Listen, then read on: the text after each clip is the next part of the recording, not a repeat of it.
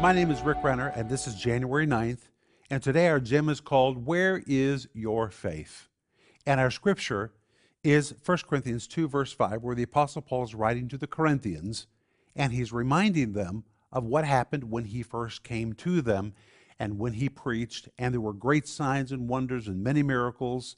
And he said, All of this was so your faith should not stand in the wisdom of men, but in the power of God. That word stand in Greek is the word end. A better translation would be that your faith would not be rooted in the wisdom of men or wouldn't be rooted in the arguments or the debates of men, but in the power of God.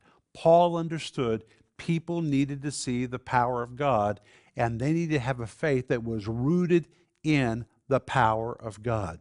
We need to be careful that we don't relegate our faith just to the intellectual realm.